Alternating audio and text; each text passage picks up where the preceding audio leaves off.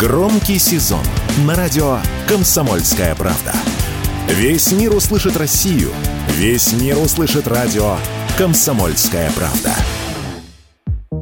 Оливье, сель под шубой, красная икра, красная рыба, сыр, колбаса, сливочное масло, конфеты, торт, мандарины, шампанское, сок, тарталетки и овощи. Если закупать на четырех человек, то такой набор угощений к новогоднему столу обойдется среднему россиянину в 13,5 тысяч рублей. Эксперты Института государственной службы и управления Президентской академии РАНХИКС подсчитали, что новогодний стол в этом году станет дороже примерно на 10%. За счет чего выросла цена, радио «Комсомольская правда» объяснил Максим Черков, доцент кафедры политической экономии экономического факультета МГУ. В этом году все-таки подорожание меньше, чем в предыдущем году. Основное санкционные удары, вернее, основной санкционный эффект, вот сказывающийся на подорожании продуктов, он все-таки пришелся на прошлый год и на прошлогодний так называемый новогодний стол. В этом году, я думаю, что, в принципе, вот эту ситуацию, несмотря на то, что рост цен есть, ее можно назвать как, в принципе, стабилизацию, но некоторые продукты,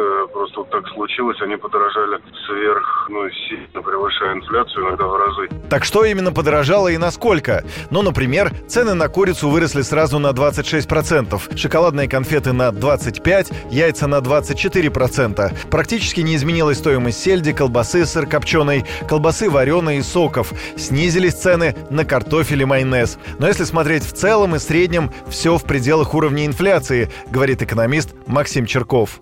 Мы сейчас находимся, весь мир находится в таком периоде серьезного повышения инфляции. Это по всем странам, и по развитым, и по развивающимся.